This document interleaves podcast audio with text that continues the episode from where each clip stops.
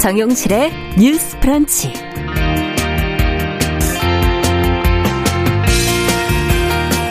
안녕하십니까. 정용실입니다.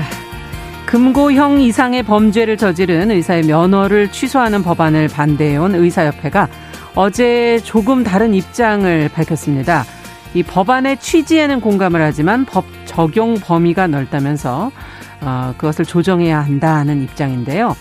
의사협회의 주장 과연 여론의 공감대를 얻을 수 있을까요? 같이 한번 또 고민해 보도록 하겠습니다.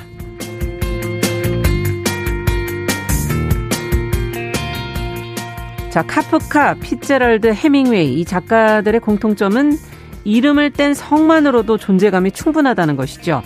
역사적으로 남성에게는 이런 경우가 흔한데 여성 작가들에게는 그렇지 않다고 하는데요. 여성 작가들의 성취가 부족했느냐 하면 또 그건 아니죠. 어, 이런 발상에서 여성 작가들의 발자취를 추적한 흥미로운 책 오늘 함께 읽어보겠습니다. 자, 그리고 건강 관리 비용을 아끼기 위해서 알아두면 좋은 정보도 챙겨드립니다. 기대해 주시고요. 2월 25일 목요일 정용실의 뉴스 브런치 문을 엽니다.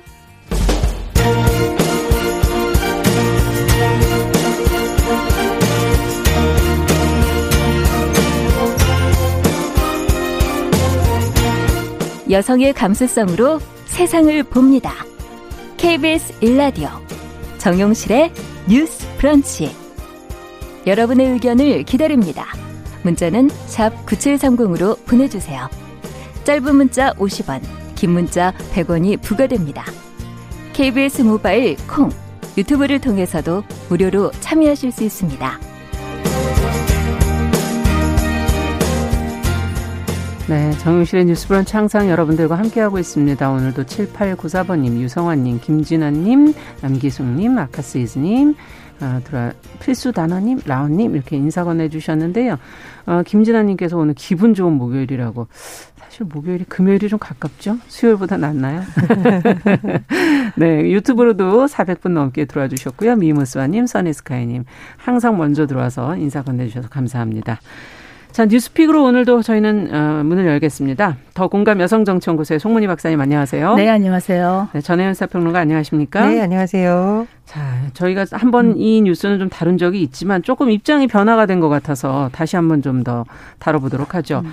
중범죄를 저질러서 이제 금고 이상의 형을 받은 의사의 면허를 취소하는 법안을 두고 지금 어, 그동안 의사협회가 반발하고 있다는 소식을 전해드렸었는데 어, 비판 여론이 조금 높아지면서 의협이 취지에는 공감을 하지만 적용 범위가 좀 너무 넓은 거 아니냐 이런 입장으로 좀 선회한 것 같습니다. 지금 나온 보도 내용을 전혜연 평론가께서 좀 정리해 주시면 같이 한번 어떤 내용이 변화되고 있는지 좀 같이 살펴보죠.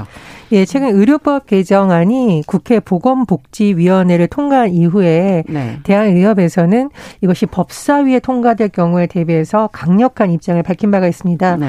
아, 의협이 초기에는 뭐 성명서 등을 통해서 총파업 이런 얘기도 음. 나왔었고 또 백신 접종을 앞둔 그렇죠. 가운데 있어서 좀 협작이 어렵 수도 있다라는 뉘앙스의 입장이 나와서 공방이 일었었는데요. 음.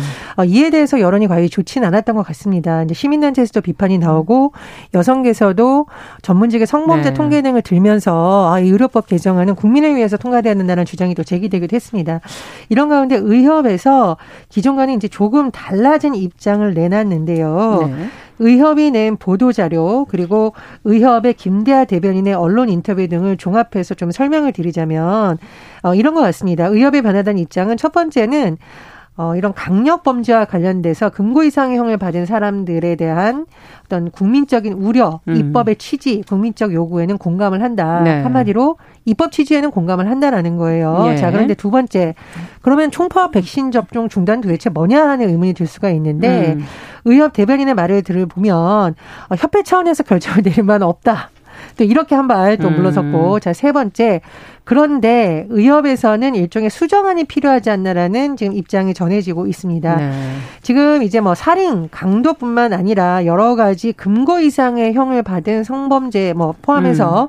다 들어가 있잖아요. 그러니까 의협에서는 뭐 살인 강도 이런 강력 범죄는 뭐 범죄 처벌을 받아야 그렇죠. 되고. 처벌을 받아야 되고 박탈하는 건 맞는데 그렇죠. 어, 강력 범죄가 아닌 경우에는 좀 조정이 필요한 거 아니냐라는 음. 것입니다. 자, 근데 이에 대한 반론이 나오고 있는데 지금 음, 우리가 이제 의사 면허를 놓고 불사조 면허다, 방탄 면허다라고 이제 박사님 지난번 비유를 전해 주셨는데 네. 다른 전문 직종들은 사실상 이건 예외상 저건 예외상 없이 다 적용되고 있는데 음. 형평성이 맞느냐? 음. 그럼 다른 직종도 다 법을 바꿔줘야 되느냐라는 네. 논란이 하나 일고 있는 거고요. 두 번째로는 의협이 사실 20년간 국회에서 이 법안이 나올 때마다 계속 의료법 개정안에 반대하다가 이번에 개정안이 나오니까 이번엔 또 수정안을 들고 나왔는데 음. 이게 지금 법을 좀 통과를 늦추려는 음. 시간 끌경이 아니냐 이런 의혹도 지금 언론에서 제기하고 있습니다. 음. 자 어쨌든 뭐 여러 가지 뭐 실태 조사라던가 국민의 인식과 관한 지금 여론이 그렇게 의협에는 우호적이지가 않은 상황에서 네. 의협이 조금은 변화된 입장을 보였다고 하는데 앞으로 의료법 개정안이 이제 법사위와 본회의까지 통과될지 그렇죠. 그럼 의협은 또 어떤 입장을 낼지가 네. 주목이 됩니다. 네. 자, 그 지금 이제 어쨌든 취소되는 면허 취소의 적용 범위를 조금 조정해야 되지 않겠는가 하는 입장을 지금 밝혔다는 그 의협. 두 분은 의협의 입장을 어떻게 보시는지 뭐 어떻게 현실적으로 보완하면 좋을지 우리가 뭐 그 의사 집단을 얘기하면서 변호사, 공인회계사, 변리사 이렇게 국가가 이제 관리하는 네. 면허와 자격을 관리하는 다른 전문 직종하고 비교했을 때 그런 직종에서도 대부분 금고 이상의 형을 이렇게 선고받거나 집행유예 이렇게 된 경우에는 자격 정지가 되는데 예. 왜 의사들은 이것이 과하다고 생각하는가라는 음. 질문을 할 수밖에 없습니다. 네. 그러니까 어, 특정 전문직인 의사만 예외로 해달라는 음. 것인데 이것이 과연 어, 평등에 어긋나는 게 아닌가 음. 이런 질문을 할 수밖에 없고요.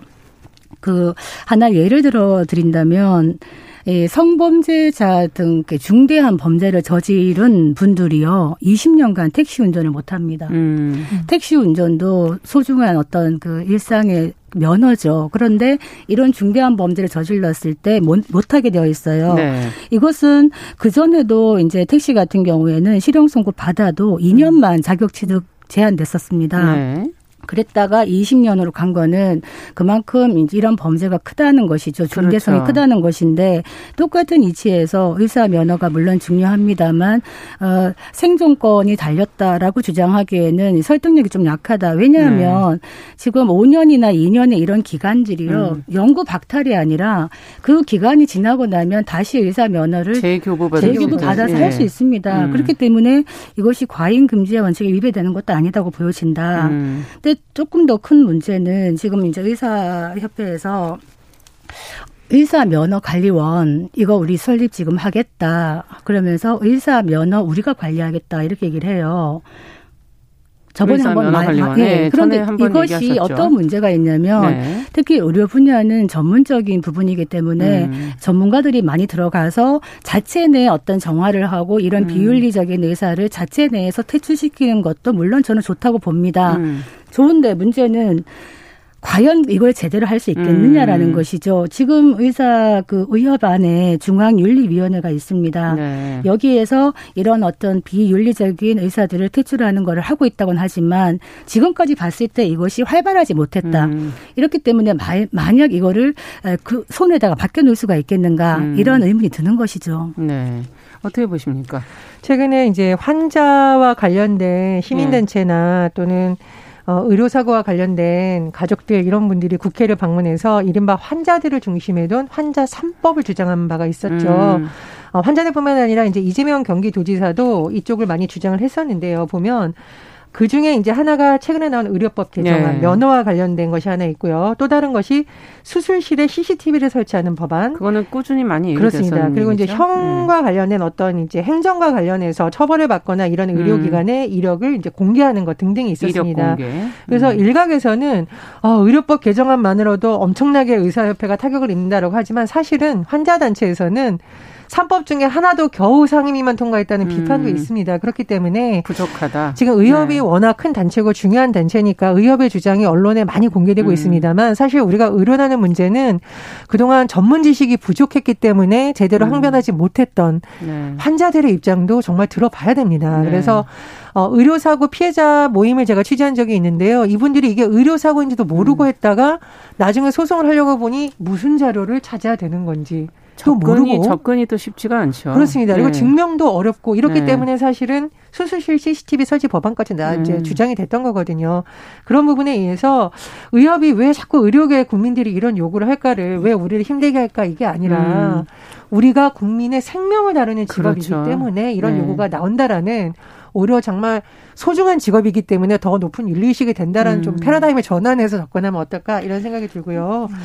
음. 두 번째로 이제 한국의 여성의 전화라는 네. 곳에서 성명과 이제 자료가 나왔는데 2015년에서 2019년 4년간 전문직 사대 범죄 현황을 받아서 공개를 했는데요. 네. 경찰청 집계에 따르면 전문직이라고 불리는 뭐 의사, 변호사, 음. 언론인 음. 뭐 등을 쫙 통과 통과해서 봤더니 어, 의사가 성범죄를 저질러 입건된 수가 전문직 중 1위였다라고 하면서 이제 음. 여성의 전화에서 의료 분야라는 것의 특수성을 많이 지적을 했습니다. 예를 그렇죠. 들면은 신체를 어떻게 보면 어, 그렇죠. 그 손에 의사의 손에 달려 있는 거죠. 그렇죠. 그리고 제가 예. 말씀드렸듯이 이게 가해자 측에서 협조를 할 의무가 없다라고 자료를 주지 않으면 피해자들은 본인의 피해 상황조차도 정확하게 알 수 없는 음. 상황이거든요. 그렇기 때문에 오히려 더 높은 윤리 의식을 강제하는 법안이 필요할 수밖에 없다라는 주장이 음. 나오고 있습니다. 그래서 사실은 의료법 개정안도 중요하지만 네. 환자들의 권리를 어떻게 조금 더 보호해줄 수 있을까라는 음. 뭐 병원 내 문화라든가 여러 가지로 좀 같이 개선이 돼야 그렇죠. 된다는 주장도 네. 나오고 그 있습니다. 의사들이 사실은 국민의 옆에서 환자들의 옆에서 신뢰를 음. 얻어야 음. 다수의 선량한 의사들도 더 도움이 된다 이런 얘기가 네. 들리는 곳인데 수술실 CCTV 얘기하셨는데요. 지금 수술실 CCTV 부분은 우리 환자들의 어떤 바램이죠 사실은 음. 그런 그런데 이게 의사들의 강력한 반대에 부딪혀서 지금 통과가 안 되고 있는데 수술실 앞에 입구에다가 설치하는 것까지는 지금 이야기가 됐어요. 네. 그런데 정말 중요한 거는 수술, 수술실 안에, 안에 설치하는 네. 게안 되고 있다. 이 부분은 더욱 논의가 진전돼야 된다고 음. 보고요. 우리가 몸을 온전하게 맡기고 우리의 건강을 맡기는 의사가 과연 어떤 범죄로 처벌받았는지 우리는 알 수 알수 있어야 되지 음. 않겠나. 음. 그래서 처벌 이력 공개하는 이 부분도 진전이 돼야 되지 않겠나 싶습니다. 네. 그리고 저는 다른 건 몰라도 성범죄자의 의사 면허를 박탈해야 된다는 음. 것도 사실 의협에서 그동안 반대해왔던 거잖아요. 네. 이것만이라도 단계적으로 의협에서 그럼 이것만이라도 우리가 음. 받겠다라고 했다면 지금쯤 그래 좀 설득력이 있을 텐데 음. 20년간 철통같이 방어하다가 이제 와서 수정안을 내미니까 음. 좀 궁색하게 보이는 게 아닌가. 않나라는 네. 많은 아쉬움이 났습니다. 이준희님께서 사회의 공인 위치를 가진 분들과 단체는 발표를 하는데 앞서 조금 신중해 주셨으면 좋겠다 이런 의견 주셨고요. 5212번님께서는 스포츠 선수들도 문제가 됐을 때 영구 제명까지 가고 있는 현실을 지적하시면서 범죄 행위에 대해서는 면허 취소로 가야 되는 거 아니냐는 의견도 보내주셨습니다. 자, 두 번째 뉴스로 좀 가보도록 하죠. 요즘에 이 수도권 외 지역에 있는 대학들, 어, 인구가 이제 많이 줄면서 지금 정원을 채우지 못하는 경우가 늘고 있어서 위기의식이 지금 높아지고 있다고 그러는데, 뭐 인구 절벽 문제는 그동안 저희 방송에서도 인구 문제를 다룬 적도 있고 계속 언급이 되고 있고요. 근데 여기서 나가서 학력 인구의 절벽 사태까지도 지금 언급이 되고 있거든요. 지금 어떤 상황인지 전 평론가께서 좀 정리해 주시면 같이 한번 또 고민해 보죠. 예, 한국대학교육협의회에서 여러 가지 통계를 내봤더니 2021학년도 대입에서 어, 뽑으라는 정원에도 못 채운 대학들이 속출했다. 이런 네. 지금 통계가 나왔습니다.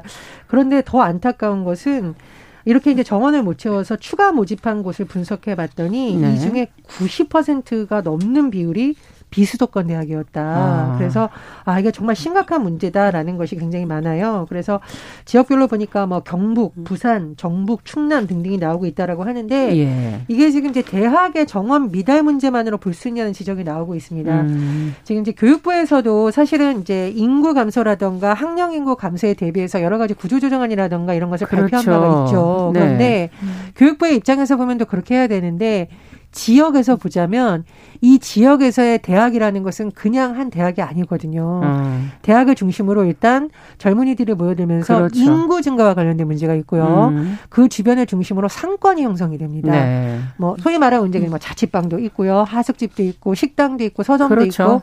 그런데 만약에 대학이 하나 음, 없어진다. 없어진다면 그 상권 전체가 굉장히 타격을 입게 된다. 네. 그리고 그곳에 근무했던 교직원 어, 또 행정직들도 그렇죠. 직장을 음. 잃고 나아가서 지역 전체가 굉장히 분위기가 음. 큰 타격을 입는 등등 이제 우려가 제기되고 있습니다. 그래서 이게 학령 인구 감소는 사실 예견된 부분이고 올해 대학생 시험 응시 지원자 2021학년도 기준으로 봤더니 아, 49만 30 49만 3,400명 정도가 응시 지원자라고 하는데 네. 전년보다 5만 명이나 감소하고 있다라고 합니다. 이 그러니까 숫자가 이제 앞으로 계속 급격히 줄겠군요. 그렇죠. 그렇죠. 이제 예. 점점 줄고 있는데 학령 인구 감소라는 큰 흐름과 맞물려서 수도권에 그래도 몰리고 있는 이 현상이 겹치면서 네. 지역 대학이 타격을 받고 있는데 더 이상은 정말 방치할 수 없다. 해법을 네. 모색해야 된다는 목소리가 나오고 있습니다. 네, 사실은 오래전부터 사실 학령 인구 절벽 사태는 교육부 음. 관련 아이템으로 저희가 많이 얘기를 했었던 것인데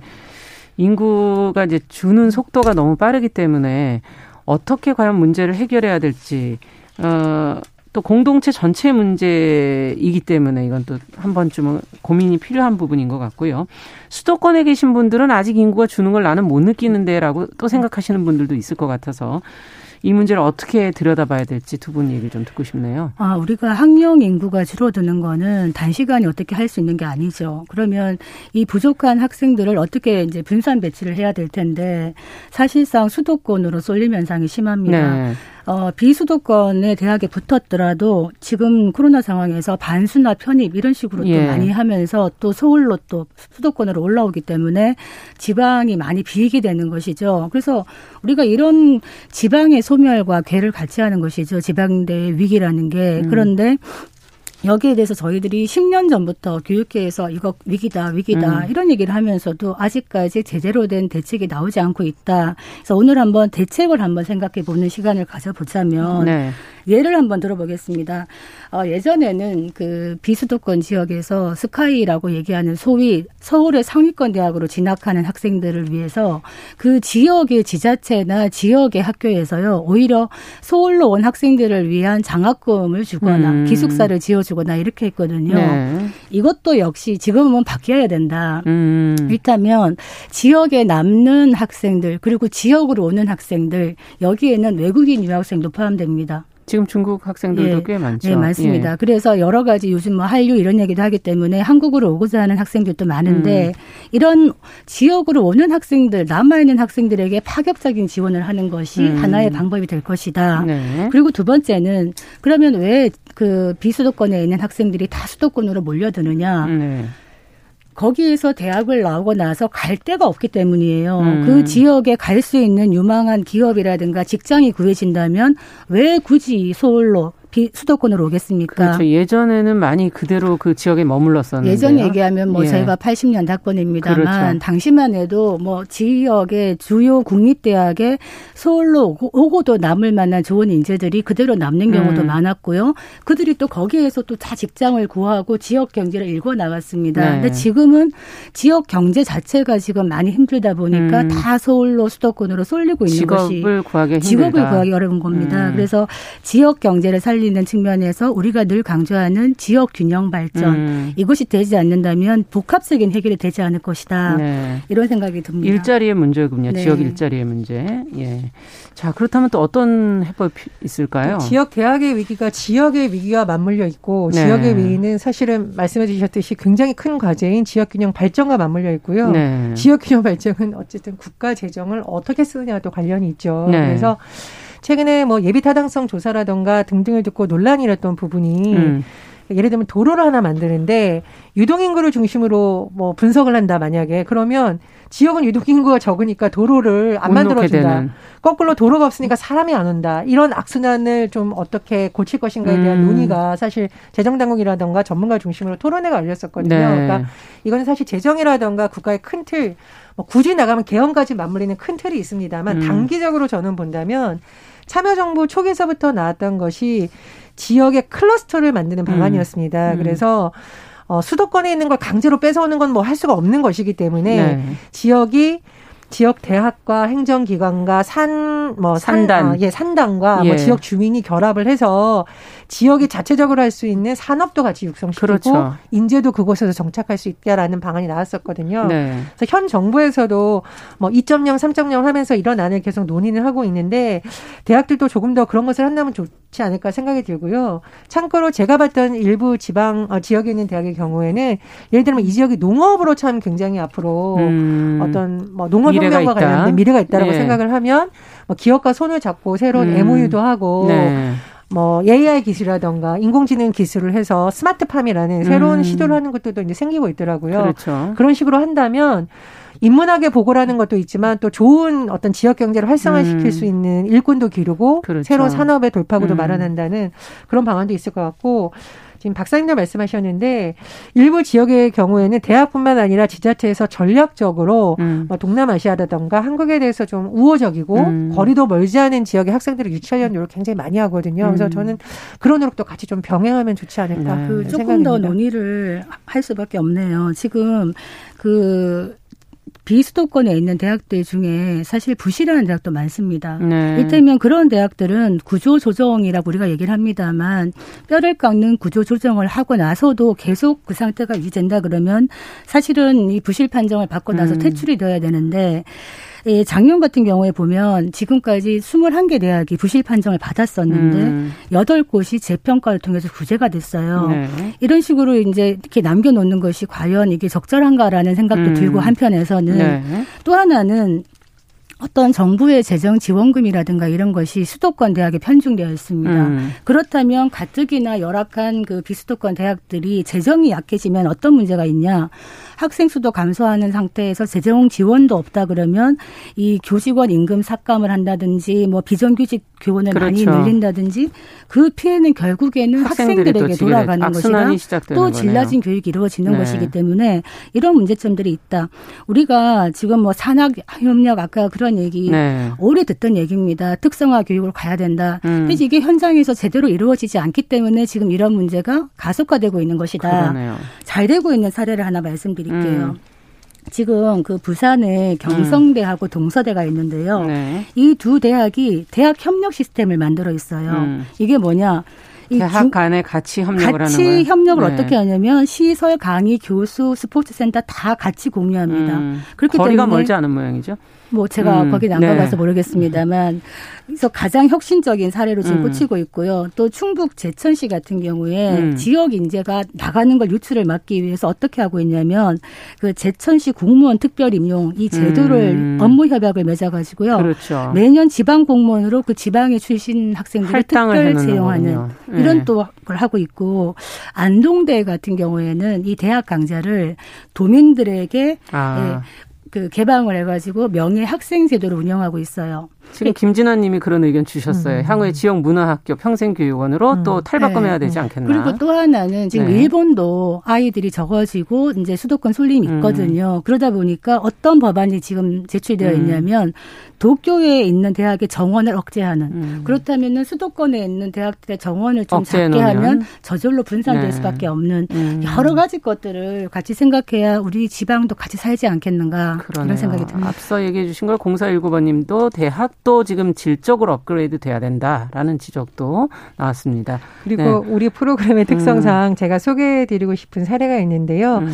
한 지방대학에서 여성인재 육성과 양성평등 관련한 이제 네. 아카데미라든가 이런 걸 열었어요. 근데 지역에서 그게 효과가 있을까라고 했는데 교육했더니 남학생들이 더 좋아하더라. 그렇죠. 왜냐하면 이제 앞으로의 미래 인재들은 차별과 혐오를 배제하고 인권 의식이 높은 사람을 지금 선호하는 분위기니까. 그래야 또 오래 다닐 수 있고요. 굉장히 호평을 예. 받았습니다. 음. 그래서 지역에서 그런 교육으로서 조금 더 가치를 인정받는 시도를 하는 건 음. 어떨까? 그런 새로운 관점에서.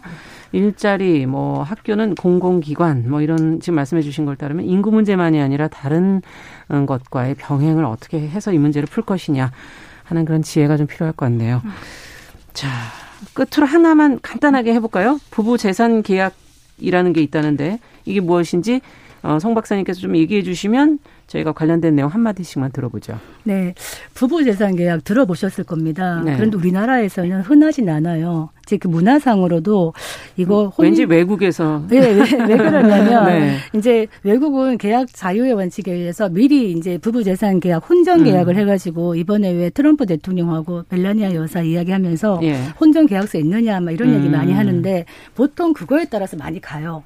네, 어떻게 계약을 한다는 겁니까? 그러니까 어떤 식으로 계약하냐면 네. 외국계 같은 경우에는 굉장히 그 계약이 광범위해요. 음. 뭐 우리가 어디 살지 정하는 것부터 해서 아. 친권, 양육비 아니면 이혼 사유. 아 그럼 모든 게 미리 네, 상대방이 바람을 피면 무조건 이혼한다. 음. 이런 것까지 다 할 수가 있는데 우리 한국 같은 경우에는 아직 문화적으로 혼인 신고도 하기 전에 미리 어떤 재산 계약하는 것 좀 뭔가 너무 야박한 거 아니냐 이런 좀 문화가 그렇죠. 있어요. 안 좋게 보는 예. 거에 대해서 좀 부정적이죠. 그런데 예. 이 부부 재산 계약을 사실은 할 수는 있어요. 음. 할 수는 있는데 지금은 비송 사건 절차법에 보면 남편이 될 사람의 주소지에 살 수 있거든요. 아 그렇군요. 예, 그러면 예비 신부의 주소지를 못 하는 거예요. 네. 그래서 이거 예비 신부의 주소지에서도 할 수 있게 해달라라는 아. 지금 의견이 올라오고 있습니다. 네.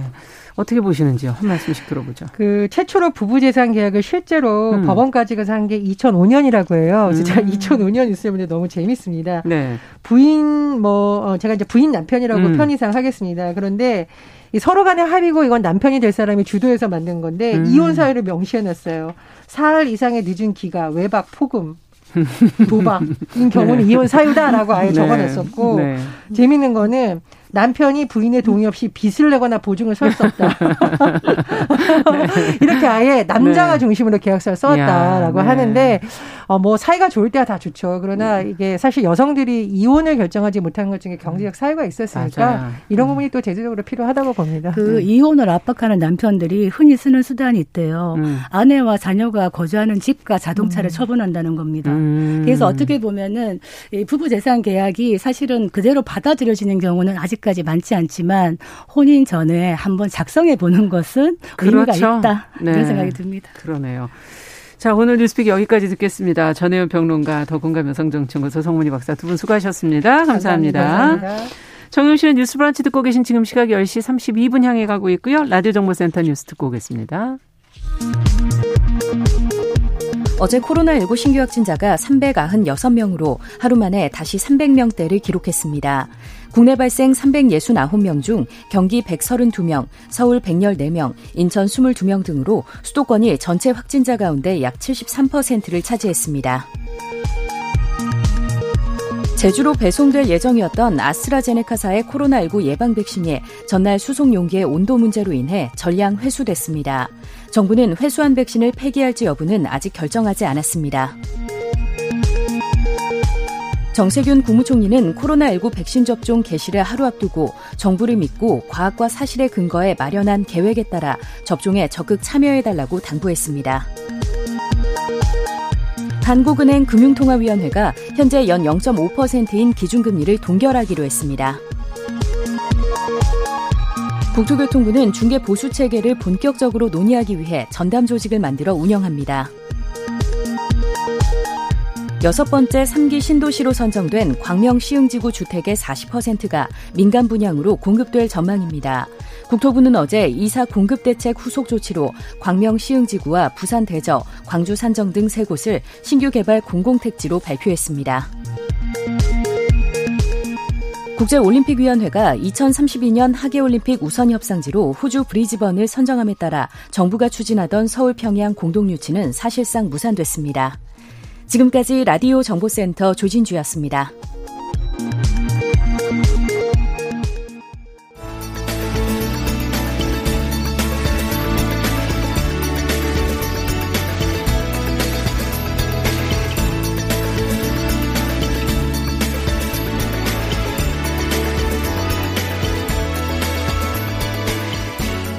세상을 보는 따뜻한 시선. KBS 일라디오 정용실의 뉴스 브런치. 매일 아침 10시 5분 여러분과 함께합니다. 네, 정용실의 뉴스 브런치 듣고 계신 지금 시각 10시 34분입니다. 인터넷 검색어를 통해서 네티즌의 관심을 모은 그 이슈들이 무엇인지 살펴보겠습니다. 검색어 뉴스 오늘도 시선 뉴스 박진아 기자 자리해 주셨어요. 어서 오세요. 네, 안녕하세요. 이번 주는 어떤 키워드가 많이 검색이 됐나요? 네, 이번 주도 좀 다양한 상황별 이슈도 있었는데요. 네. 그중에서 오늘은 제가 건강하고 좀 관련된 음. 내용들을 알려드리려고 합니다. 첫 번째 키워드는 4월부터 비용이 절반이 되는 초음파 입니다. 어. 네, 좀 많이 잘 들으셔야 될 것 같아요. 그러네요. 특히 여성분들 집중하셔야 될 것 같아요. 초음파 검사들 많이 하시죠? 네. 네. 이 보건복지부가 23일 2021년 제3차 건강보험 정책 심의위원회를 개최하고요. 오는 4월 1일부터 이 흉부 초음파 건강보험 적용을 확대하기로 했다 이렇게 네. 밝혔습니다. 유방이나 애가부 초음파는요 여성들에게 정말 흔하게 발생하는 질환인 유방 애바, 애과부 질환의 진단을 할 때또 음. 치료 방법을 결정할 때 정말 필수적인 검사거든요. 네. 하지만 그동안은 이 4대 중증 질환 환자에게만 이 보험이 적용이 됐습니다. 음. 그 외에는 환자가 검사비 전액을 부담해야 하고 또 의료기관별로 사실 상급 병원 같은 경우는 굉장히 비용이 비싸거든요. 그렇죠. 그래서 이런 부분 때문에 좀 많이 부담이 됐었는데 있는데 아무래도 음. 여성들에게 좀 부담이 완화가 될 것으로 보입니다. 네. 지금 4월부터 적용이 된다. 지금 그렇게 잠깐 네. 얘기해 주셨는데 확대되는 범위 네. 어떤 것들이 있는지 조금 더 구체적으로 좀 살펴주세요. 네, 아무래도 좀 체크해 주시는 게 좋을 것 같은데요. 예. 먼저 유방 및 애과부 질환이 의심되는 경우 1회 음. 네, 적용이 되고요. 유방암 등 유방 질환의 경과를 관찰할 때도 건강보험이 적용이 됩니다. 네. 또 수술 수술이나 시술 후에 이 진단 시 영상과 비교를 하잖아요. 음. 그런 비교 목적으로 시행하는 경우에는 제한적 초음파, 그러니까 1회를 또 인정을 음. 하고요. 만약에 이를 초과해서 사용하는 경우에도 건강보험을 적용을 해서 본인 부담률 80% 정도가 음. 된다고 합니다. 네. 이 보험 급여가 적용되면 뭐 얼마나 되겠어요? 그러니까 비용이 어느 네. 정도 될까요? 그럴 수 정말. 있게 생각하실 수 있는데 예. 평균적으로 지금 같은 경우 의원급이 한 7만 원에서 상급 종합이 17만 6천 원 정도 수준입니다. 네. 이제 이게 외래 기준으로 보험료가 적용이 되면 의원급 3만 1,350원에서 상급 종합이 6만 2천 아. 네, 500 56원 수준으로 다른 것보다 상급 종합병원이 상당히 많이 싸지네요. 네, 굉장히 예. 많이 줄어들기 때문에 반 이상인데요. 맞습니다. 예. 그래서 아무래도 좋은 소식이 아닌가 싶습니다. 음. 하지만 이게 특이적인 증상이 있거나 또 타 검사 결과 의심되는 게 아닌데도 내가 어, 건강 검진 목적으로 하겠다 이런 경우에는 적용이 되지 음. 않고 비급여를 그렇군요. 적용한다고 합니다. 네, 어쨌든 많은 여성분들이 혜택을 볼 수 있을 것 같고 지금 또 아까 그, 어, 어, 흉부 검사가 예. 흉벽이나 흉막, 뭐 늑골 이런 거에 적용이 된다고 그러네요. 예, 맞습니다. 말씀하신 것처럼 유방 애가부뿐만이 아니라 흉벽, 흉막, 흉막 사이 공간 질환이나 음. 늑흉골의 발음이 잘 안 되네요. 늑흉골. 네, 늑흉골의 어. 골절이 의심되는 경우에도 진단할 때 1회 건강보험 혜택을 받을 수 있게 됩니다. 네. 다만 늑흉골의 다발성 골절은 흉벽, 흉막, 늑골 등 초음파와 동일하게 보험급여를 적용하고요. 단발성 골절 같은 경우는 본인 부담률이 음. 80% 정도라고 합니다. 그러니까 어떤 상황이냐에 따라 조금씩 다를 수 있다는 점은 잘 체크를 좀 하셔야 되겠어요. 네, 알아두시면 예. 좋고요. 이 건강보험이 적용되면 흉벽, 흉막, 늑골 등 초음파는 평균 비급여 관행가가 현재로 의원 기준으로 7만 9천 원에서요. 음. 상급 종합이 14만 3천 원 네, 정도가 네, 됩니다. 그렇죠. 근데 이게 이제 보험이 적용이 되면 본인 부담 금액이 의원이 2만 1,687원에서 상급 종합이 4만 3,267원이다. 많이 네. 싸지네요. 예. 거의 10만 원 가량 가까 상급 종합 같은 경우는 네 맞습니다. 예. 이렇게 줄어들기 때문에 꼭 챙기시는 게 좋겠고요. 음. 사실 흉부 초음파 검사는 유방암이나 유두종 등 유방 질환 발견과 진단, 이 경과 관찰을 위해서 안 할 수가 없는 의료 행위거든요. 그렇죠. 그렇기 때문에 이번 건강보험 적용을 통해서 많은 환자들이 좀 혜택을 음. 볼수 있지 않을까 싶습니다. 네, 반가운 소식이네요. 자, 건강 관련된 거 그러면 또 어떤 걸 이번에 살펴볼까요? 네, 두 번째는 치매 관련인데요. 네네. 치매 가족 휴가제 에 관한 음. 내용입니다. 그러니까 치매 가족 휴가제란요. 치매가 있는 장기 요양 수급자를 돌보는 이 가족이 여행 등으로 일시적 휴식이 좀 필요한 경우에 네. 단기 보호나 또는 종일 방문 요양 서비스를 이용하는 제도를 말하는데요. 음. 보건복지부는 지난 24일 2021년 제1차 국가치매관리위원회를 열어서 제4차 치매관리 종합계획 등의 이 시행령을 음. 심의를 했습니다. 네네.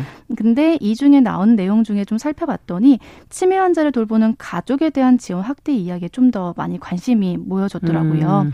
그래서 좀 살펴봤습니다. 그러니까 즉 치매가 있는 장기 요양 수급자가 이용할 수 있는 치매 가족 휴가제의 연간 이용 한도를 현재는 6일까지 사용을 하실 수가 휴가를, 있거든요. 네. 네. 근데 올해 하반기부터는 이틀이 늘어난 8일까지 사용하실 아, 수가 있다고 합니다. 네. 그러니까 치매 환자를 돌보는 가족의 휴식을 좀 돕자. 진짜 필요하죠. 맞습니다. 예. 네, 이런 내용이고요. 또 치매 환자를 돌보는 가족이 집을 비우는 며칠 동안 치매 환자를 돌봐주는 단기 보호 서비스를 제공하는 주 야간 보호 기간도요. 올 5월부터는 88개소에서 무려 200개소까지 음. 확대된다고 합니다. 이렇게 지원해 주는 곳이 많아야 가야 선택하실 그렇죠. 수가 있는 거고 가실 엄두를 내죠. 맞습니다. 특히 여름에 몰렸을 때는 어, 아마 이렇게 지원할 수 있는 곳이 줄면은 맞아요. 지원 생각도 못 하실 분들도 맞습니다. 계실 것 같아요. 네. 예. 가정에서 근데 돌보기 힘든 환자들은 또 사실은 많잖아요. 그렇죠. 예. 그런 분들은 병원으로 이제 가셔야 되죠. 네. 예. 말씀하신 것처럼 그런 상황들이 있는데요.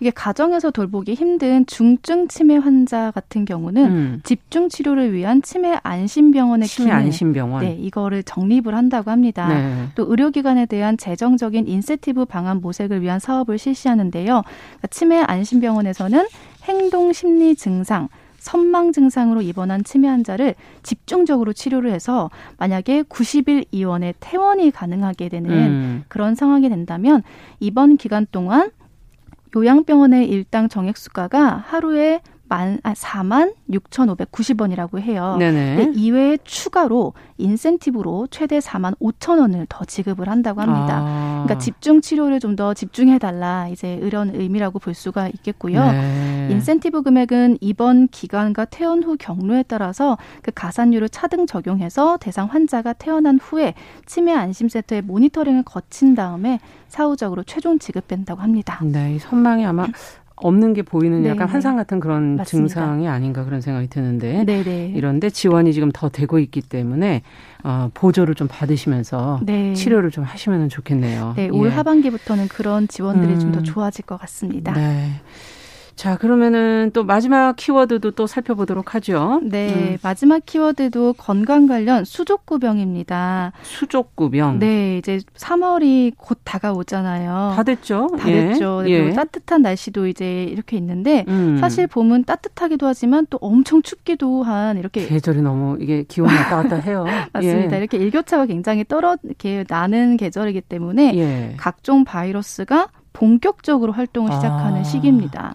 여러 가지로 안 그래도 네. 코로나19 때문에도 지금 예민하실 텐데 그렇죠. 면역력이 그러니까 환자에게는 좀 떨어질 수 있다는 그런. 얘기인가요? 네. 더 챙겨야 되겠네요. 네. 그래서 네. 3월은 더 주의를 해야 되는데 음. 특히나 아이들이 있는 부모님들이라면 더 주의하셔야 될 병이 음. 수족구병입니다. 수족구병. 네. 조금 영, 더 설명을 해 주세요. 네. 영유아를 중심으로 보통 3월부터 이 수족구병이 정말 많이 발발을 하는데요. 음. 수족구병은 말 그대로 손, 음. 발, 입안의 안쪽 점막과 혀, 잇몸 등의 이 수포성 발진이 생기는 것이 특징입니다. 아. 또 영유아 같은 경우는 기저귀가 닿는 부분에 수포가 아, 형성되기도 하는데요. 너무 아프겠는데요. 지금 들어보니까. 맞습니다. 예, 아이들이 혀랑 잇몸 이런데 막 혀 먹지를 못하죠. 예. 물도 삼키기 힘들잖아요. 맞습니다. 예. 그래서 아이들이 걸리면 정말 부모님까지 같이 힘들게 되는 그런 병이기 아. 때문에 정말 주의를 해야 되는데 보통 증상은 발열이나 두통과 함께 설사, 구토 등이 아. 발생할 수 있고요.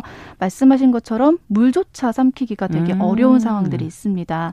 좀 드물긴 하지만 뇌관내염, 뇌수막염, 급성 이완성 마비, 신경원성 폐부종, 폐출혈 등의 합병증까지 이루어질 수 있기 때문에 아이들이 3월에 수족구병에 걸리지 않도록 어. 부모님들께서 조금 더 건강에 신경 아, 써주셔야 이게 심각해지면 굉장히 심각해지네요. 맞습니다. 마비나 뭐 뇌 쪽의 염증 같은 것들, 네. 폐 쪽의 부종, 출혈 이런 걸로 맞습니다. 어, 그러면 이게 지금 환자에게 조심을 하더라도 면역력이 떨어져서 만약에 생겼다. 네. 그럼 뭐 어떻게 해야 될까요? 부모 입장에서는? 우선은 좀 아이러니하지만 아이가 수족구병에 걸렸다면 음. 못, 못 먹음에도 불구하고 정말 잘 먹여야 됩니다.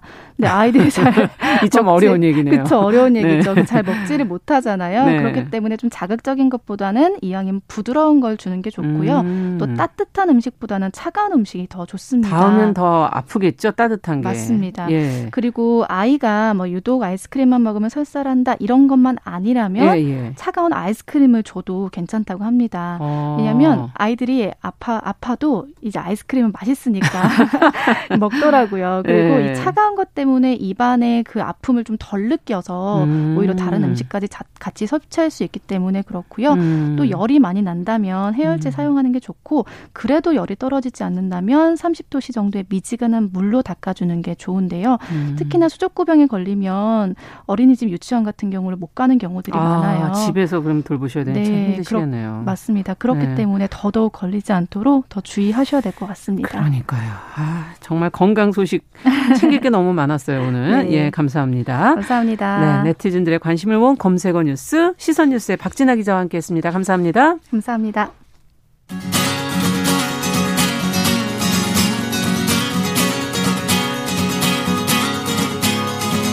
함께 가면 길이 됩니다.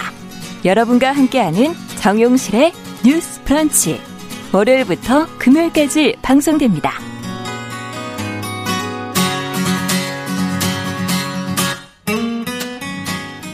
네, 정용실의 뉴스 브런치 듣고 계신 시각이 10시 45분입니다. 어, 저희가 이쪽에 앉으셔야 되나 저쪽에 앉으셔야 아, 되나 네. 잠깐 생각했어요. 자, 동네 책방 작은 서점의 섬세하고 개성 있는 안목으로 신간을 좀 소개해 보는 시간 가져보겠습니다. 오늘은 고요서사의 차경희 대표 나오셨어요. 어서 오세요. 네, 안녕하세요. 아유, 뭐, 머리를 이게 상큼하게 싹둑 예. 잘라봤습니다. 네. 아, 봄 느낌이 나는데요. 아 그런가요? 있어 보이는데요. 의도한 예. 건 아닌데. 네. 자 오늘은 그럼 어떤 책을 소개해 주시겠어요? 네 오늘 소개해드릴 책은 음. 이 제목과 표지가 아주 강렬합니다. 어. 이 제목은 날카롭게 살겠다 내 글이 곧 내 이름이 될 때까지라는 야. 제목이고요. 밑에 이, Sharp라고 딱 써 있는데요. 네 원제가 Sharp예요. 아. 근데 그거를 이제 좀 의미를 부여해서 길게 한국어 제목 제목은 만든 것 그렇군요. 같은데 이 제목만큼이나 아주 강렬한 사진이 좀 인상적이죠. 여성이 앉아 계시는데 무서워요. 네, 표정이 장난 아니죠. 네, 장난이 아닌데요. 네, 근데 이, 네. 이 사진의 주인공은 네. 존 디디언, 아마 조앤 디디언으로 더 익숙한 작가일 음. 텐데 음. 이 책의 한 챕터를 차지하고 있는 작가이기도 합니다. 아. 음, 이 책은 미셸 딘이라는 저널리스트이자 비평가가 글로써 당대의 인정을 받은 음. 여성 작가 12명의 이력을 담아내고 있는데요. 12명. 네, 근데 네. 이제 이제 책을 열어서 목차를 보시면 뭔가 낯서실 거예요. 음. 이 나열된 이름들이 익 숙한 듯 하면서도 어색하게 느껴지는 어, 점이 있는데 음. 바로 이름을 떼고 성만 명시했기 어. 때문입니다. 아, 그러면 지금 여기를 제가 앞, 이렇게 앞서 보니까는 네, 네. 한나 아렌트 아렌트 네. 이렇게 되어 있고 네. 수, 전 손택 손택 이렇게만 네. 써 있고 이렇게 돼 있으면 익숙한데도 왠지 조금 낯설게 느껴지기도 맞아요. 해요. 예. 근데 생각해 보면 예. 이 책의 소개 자료에도 쓰여 있긴 한데요. 예.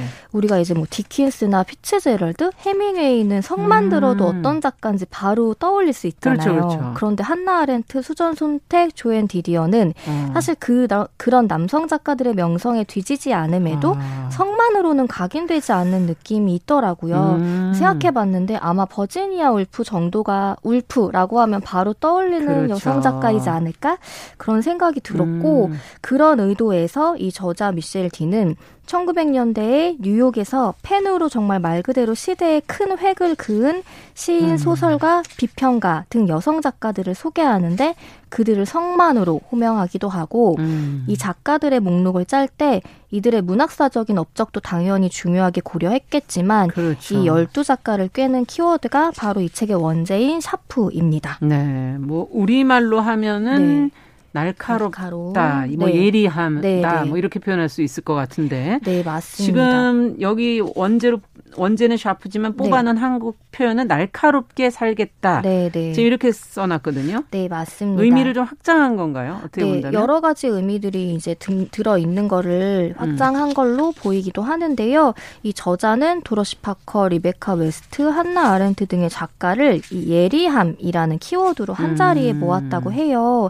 근데 사 사실 유명 작가들을 이렇게 음. 추려서 소개하는 책들이 흔하지 않은 건 아니잖아요. 근데 여성 작가만 이렇게 추린 거는 흔한 건 아닌 것 같아요. 네, 그러니까 요즘에 많이 출간이 네. 되고 있기도 한데 음. 그럼에도 이 책의 특징이 몇 가지가 있는데 그 중에 하나가 이 바로 예리함, 날카로움이라는 음. 키워드로 작가들을 묶을 수 있다라는 그렇죠. 사실입니다. 어. 이 책에서 처음 등장하는 작가인 이 에세이스트자 시인이었던 도로시 파커에 대한 소개 음. 문장을 보면 파커는 펜을 망치 처럼 휘둘렀다. 저도 이 문장 너무 지금 인상적이어서 보고 있었는데. 네. 근데 저는 사실 이게 보니까 우리나라의 파커의 글이 번역된 게 거의 없더라고요. 아. 그래서 좀 아쉬웠는데 이 책에서 말하는 파커 글의 특징은 풍자적인 유머, 음. 냉소, 조롱 등이라고 합니다. 그만큼 솔직하면서도 상대를 찌르기에 두려움이 없는 작가였다고 음. 하는데요. 근데 읽다 보면은 파커뿐 아니라 이 책에 등장하는 거의 모든 작가들이 그래요. 뭔가 네. 말을 좀 직설적으로 해서 어. 미움을 사기도 하고 물론 그런 솔직함 때문에 많은 사람들과 이제 매력적인 이제 교류를 그렇죠. 하기도 한다고 했습니다. 네, 글은 또 어떤 날카로움이 있어야지 또 쨍한 맛이 있어요 읽을 때. 맞습니다. 예. 어 근데 여성의 사실 참정권도 없던 시기를 다 거쳐온 네. 그런 시기니 네. 어 이런 여성들 특히 예리한 여성들 네. 뭐 배척하고 네. 인정하지 않으려고 했을 것 같은데요. 네, 맞습니다. 어쩌면 예. 뭐 이들의 타고난 기질이 타인에게 보이는데 무관심했을 수도 있지만 음. 근데 사실 그 시대에 남성들과 대등하게 지면을 얻고 음. 인정을 받으려면 웬만한 성격으로는 버티기 힘들지 맞아. 않았을까라는 생각이 드는데 근데 이 책을 읽다가 제가 개인적으로 좀 많이 위안이 되기도 했어요. 오. 어떤 점 때문이냐면 이들은 사람들에게 자신의 글에 대해 혹은 능력에 대해 인정이 나 존중을 받고 싶어 하긴 했지만 예쁨 받고 싶은 생각은 없었다는 게 너무 아, 잘 느껴지는 거예요. 그 표현이 뭔지 알겠네요. 네, 이 책이 이제 앞쪽에 이런 헌사가 있습니다. 음. 넌 너무 머리가 좋아서 탈이야. 이런 음. 말을 들은 적이 있는 모든 사람에게. 근데 이게 웃긴 말이라고 느끼실 수도 있겠지만 그렇죠. 저는 약간 좀 슬. 슬프기도 했어요. 음. 이 잘난 여성은 좀 똑똑한 티를 덜 내야 하고 주변에 더 친절하고 음. 겸손해야 한다는 가르침이 여전히, 여전히 있지 않나 있죠. 그런 생각이 들더라고요. 네. 영리하고 자존감이 높은 그런 네. 여성 작가들 아, 과연 어떤 삶을 살았을까 네. 하나하나 궁금해지네요. 네, 굉장히 네. 많은 잘 몰랐던 에피소드들이 있는데 네. 저는 이제 한나 아렌트와 이 매카시의 관계가 음. 좀 인상적이었어요. 둘은 처음에는 1944년에 이 Partisan Review라는 잡지의 파티에서 만났는데 처음에 싸웠다고 해요. 이 메리 매카시가 아렌트 앞에서 어, 히틀러가 좀 안 된 사람 같다 이런 식의 아. 말을 하는데 사실 아렌트는 독일에서 살던 유태인으로 그렇죠. 수용소에 들어갔던 적도 있기 때문에 아렌트가 그 말에 이성을 잃고 화를 낸 거죠. 아, 그럴만하죠. 네, 그런데 오히려 오랜 시간이 지나고 1963년에 아렌트가 이제 널리 알려진 저작인 예루살렘의 아이만을 출간했는데 네. 그때 나치의 그 악마성이 아니라 인간으로서의 평범성을 오히려 강조했다는 비판을 굉장히 많이 음. 받았다고 해요. 근데 그런 시기에 오히려 메카시와 편지를 주고받으면서 좀 음. 위안을 삼기도 하고 심지어는 아렌트가 심장마비로 갑자기 이제 죽고 난뒤 음. 그의 저작물을 관리할 사람으로 메카시가 지목될 정도로 처음에는 이제 싸움의 대상이었지만 뒤에는 정말 서로에게 없어서는 네. 안될 그런 사람 존재가 되었다고 합니다. 네. 그런데 이 책의 키워드 중 하나가 사실은 논쟁이에요. 논쟁. 네, 이 책은 여성들 사이에 어떤 그런 자매라고 요즘 말하는 네네네. 그런 것들을 강조하기보다는 이 불화나 논쟁까지 숨김없이 드러내는 아. 점이 좀 인상적입니다. 이게 쉬운 거 아니거든요. 굉장히 솔직하다는 얘기죠. 네, 어떻게 맞습니다. 보면은 네. 네. 영화도 몇 편이 막 떠오르는 네. 지금 작품들도 있는데 맞아요. 여성 작가들의 관계를 보여준 이런 거는 사실 좀 없었던 게 아닌가 하는 네, 생각도 들고요. 맞아요. 남성 작가들의 뭐 예. 뭐 이제 인연이나 관계들을 예, 하는 음. 거는 되게 영화도 많았던 것 같은데 이 다양한 문예지나 리뷰 매거진이 생겨나던 문학과 비평의 황금기였잖아요. 음. 이제 그 1900년대가. 그렇죠. 근데 그 시절에 당연한 얘기지만 남성 작가만 활동한 것도 아니고 음. 그들만 뛰어났던 것도 아닌데 있는데 우리가 알만한 여성 작가들은 그들과 음. 좀 따로 떼어놓고 어쩌다가 세상에 튀어나온 좀 돌출된 특이한 인물로 따로 취급하는 경향이 있는 게 숨겨두었다는 느낌도 네, 들기도 하고요. 맞습니다. 예. 좀 그런 경향이 있는 것 같아요. 그런데 이 책을 읽어 보면은 뭐 예를 들어 아렌트와 하이데거가 사제지간이자 연인 관계였는데 음. 서로의 사상적 발전에 어떤 영향이 있었는지 이제 이야기가 들어가기도 그렇구나. 하고 여기서 말하고자 하는 거는 여, 이 뛰어난 여성 작가들은 이례적 이벤트처럼 특별한 케이스가 음. 아니라 늘 있어 왔고 여성, 남성이 서로 경쟁하거나 교류하는 당연한 사회에서 그 역할을 충분히 제대로 해내고 있었다. 예전에도 있었다. 네, 근데 네. 우리나라도 왜 1900년대 뭐 이 박태원, 이상, 김기림 아, 문학, 뭐 네. 비평 이쪽에 아주 화려했었죠. 네, 이런 문인들이 이제 어울려 다녔던 게 막 이렇게 소개가 되잖아요. 드라마도 예. 되고. 근데 그러면서 그들의 작품에 대해 사람들이 더 호기심을 아. 갖게 되는데 그 당시에도 물론 뭐 나혜석을 비롯한 여성 음, 작가들이 음, 분명히 있었을 거예요. 근데 그런 식으로 한 무대에서 조명되는 경우가 음. 없던 그런 아쉬움을 이 책이 좀 달래주지 않나 싶습니다. 네, 어쨌든 여성 작가들의 그 연대표가 뭔가 좀 새로 만들어지는 네. 그런 느낌이 있고 끝으로 좀 정리를 해주신다면 어, 이 책은 놀랍게도 굉장히 재미있게 읽히는데 미셸 딘의 첫 책이에요. 음. 근데 이 작가 자체도 어쩌면 이 아, 책에 소개되는 작가들처럼 굉장히 날카롭고 투명한 문체로 쓰고 아. 있거든요. 아. 그래서 이 책을 읽는 자체가 날카로운 여성 작가의 글을 읽는 재미를 음. 느끼실 수 있다. 그래서 좀 꼭 한번 읽어보시면 좋겠습니다. 네. 정말 그 한 시대의 어떤 특별함이 아니라 이것은 계속 또 이어질 수 있는 부분이다라는 네. 생각도 드네요. 오늘 어, 미셸 딘의 날카롭게 살겠다 내 글이 곧 내 이름이 될 때까지 동네 책방의 고요서사 차경희 대표와 함께 책 읽어봤습니다. 오늘 말씀 잘 들었습니다. 감사합니다. 네, 고맙습니다. 자, 정용실의 뉴스 브런치 2월 25일 목요일 순서는 여기서 마무리하도록 하겠습니다. 저는 내일 오전 10시 5분에 찾아뵙겠습니다. 감사합니다.